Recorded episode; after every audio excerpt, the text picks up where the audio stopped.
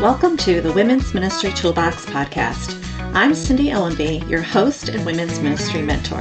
I'm the founder of Women's Ministry Toolbox and the author of Rethinking Women's Ministry. The Women's Ministry Toolbox podcast is a podcast for women's ministry leaders and team members of all stages, from new to seasoned, serving in their local church community. If you're looking for hope and inspiration, you've come to the right place.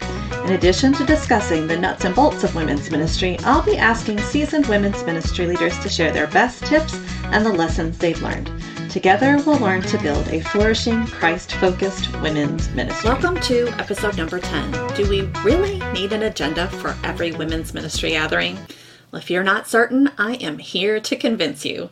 And even if you are, I hope you'll hear me out you may need the biblical support I offer to convince your team that agendas matter. Now, back in episode number eight of the Women's Ministry Toolbox podcast, we talked about the six pieces of content you'll want to include in every women's ministry meeting, or whatever you call that thing that's not a Bible study meeting. If you're a list maker, or if you have type A tendencies like I do, it may go without saying that you should have a written plan for your women's ministry meetings. Yes, I'm talking about an agenda. Now, I am a natural list maker and I have to reset my expectations for other people in this area. I truly can't imagine having any type of indoor women's ministry gathering without at least a rough outline of our schedule. I want to make sure that we get to everything that our team has prepared in advance. I also know it's so very easy to go long in one area and then we have to take time away from something else. I can't be the only one who's been at a women's ministry event where the speaker has gone long and then we've been late to a meal, or maybe you've had to dramatically cut into your discussion group time. I surveyed over 2,000 women about women's ministry events and activities just a couple years ago, and I was honestly surprised by the number of women that mentioned their women's ministry events were unorganized. It was if there was little or no preparation. While the women in your church are no doubt loving and gracious and understanding and kind, repeatedly hosting unorganized events is going to impact your attendance. Women want to know that you care enough to prepare. I know that some of you are concerned that being prepared leaves no room for the Holy Spirit to move. I hear you, but I don't agree with you. I'm assuming that when your team makes plans for an event, you pray during that planning process and you ask the Lord to direct your steps and give you discernment. The Holy Spirit is active during your planning process. Just this morning, I was reading through Leviticus 24. Verses 5 through 8 discuss the preparation of the bread.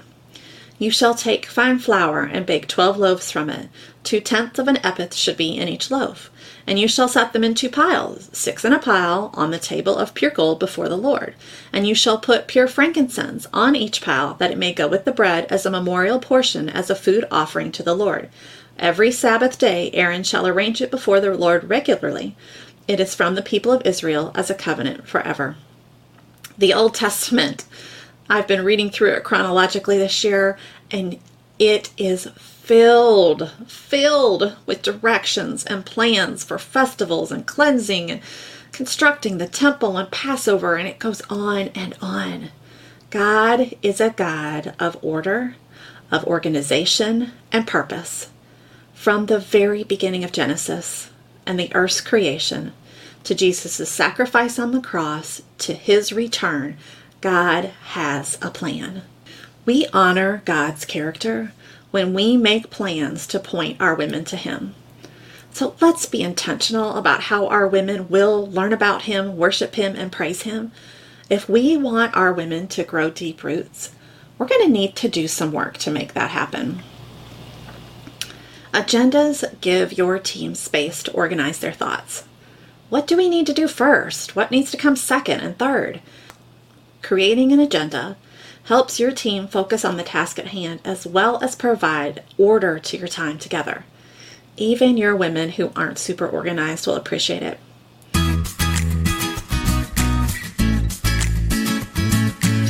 Are you launching or revamping your women's ministry? Do you struggle to get your women's ministry team on the same page? Well, my book, Rethinking Women's Ministry, Biblical Practical Tools for Cultivating a Flourishing Community is designed to help women's ministry leaders and team members prayerfully examine what's working and what isn't. As God highlights the areas that need rethinking, you'll be able to form an action plan that will enable your team to reach more women more effectively and create a community that flourishes. You'll find Rethinking Women's Ministry on Amazon, your favorite online retailer, and at Women's Ministry Toolbox shop.com.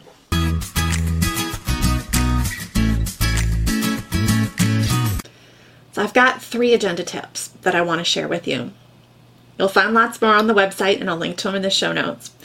But I want to share these three with you today. First of all, list out everything you want to happen during your time together. I get so excited about gathering that I often forget to pray before we start. So I always write it down in great big letters at the very top of the agenda. Other leaders have mentioned to me that they usually forget to give out the door prizes. Agenda tip number two consider your time frame and map it out. How long will each piece take to complete? What's the priority? If you want to ensure that your women get 20 minutes to discuss the topic, then work the rest of your schedule around that. If you've only got an hour, things are going to be tight.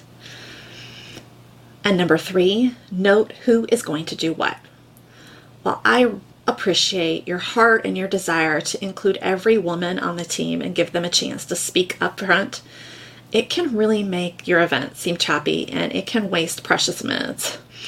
Let me tell you a quick story.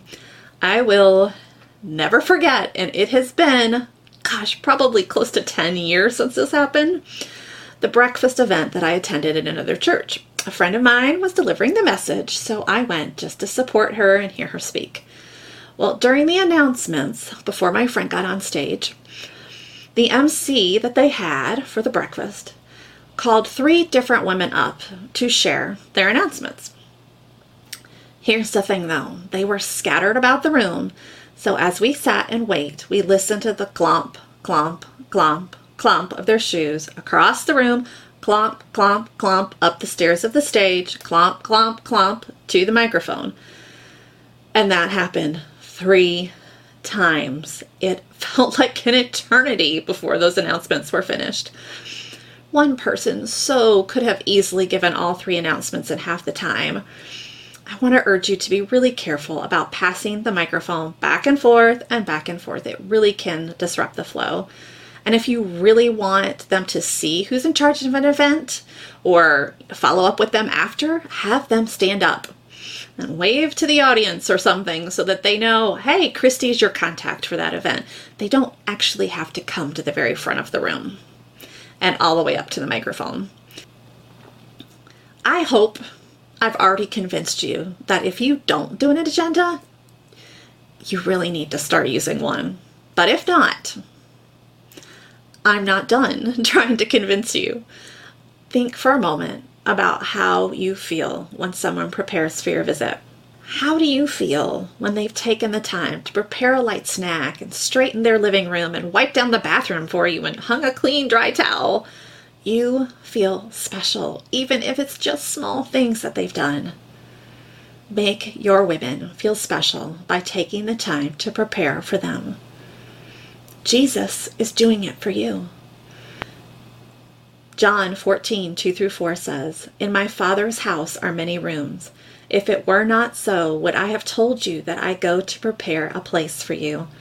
And if I go and prepare a place for you, I will come again and I will take you to myself, that where I am, you may be also, and you know the way to where I am going. Today's toolbox task I want you to create an agenda for your next women's ministry gathering. And the second thing I want you to do is use it. I think you'll find it makes a huge difference. And if you're looking for tips for agendas for women's ministry team meetings, I've got a couple blog posts on the website that I'll link to in the show notes.